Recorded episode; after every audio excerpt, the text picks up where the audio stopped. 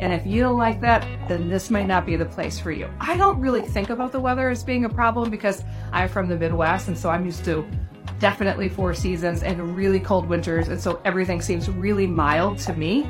But when I talk to other people, I can't believe how much the weather bothers people. This is not a tropical place. This is not like hot all year round. Short Cast Club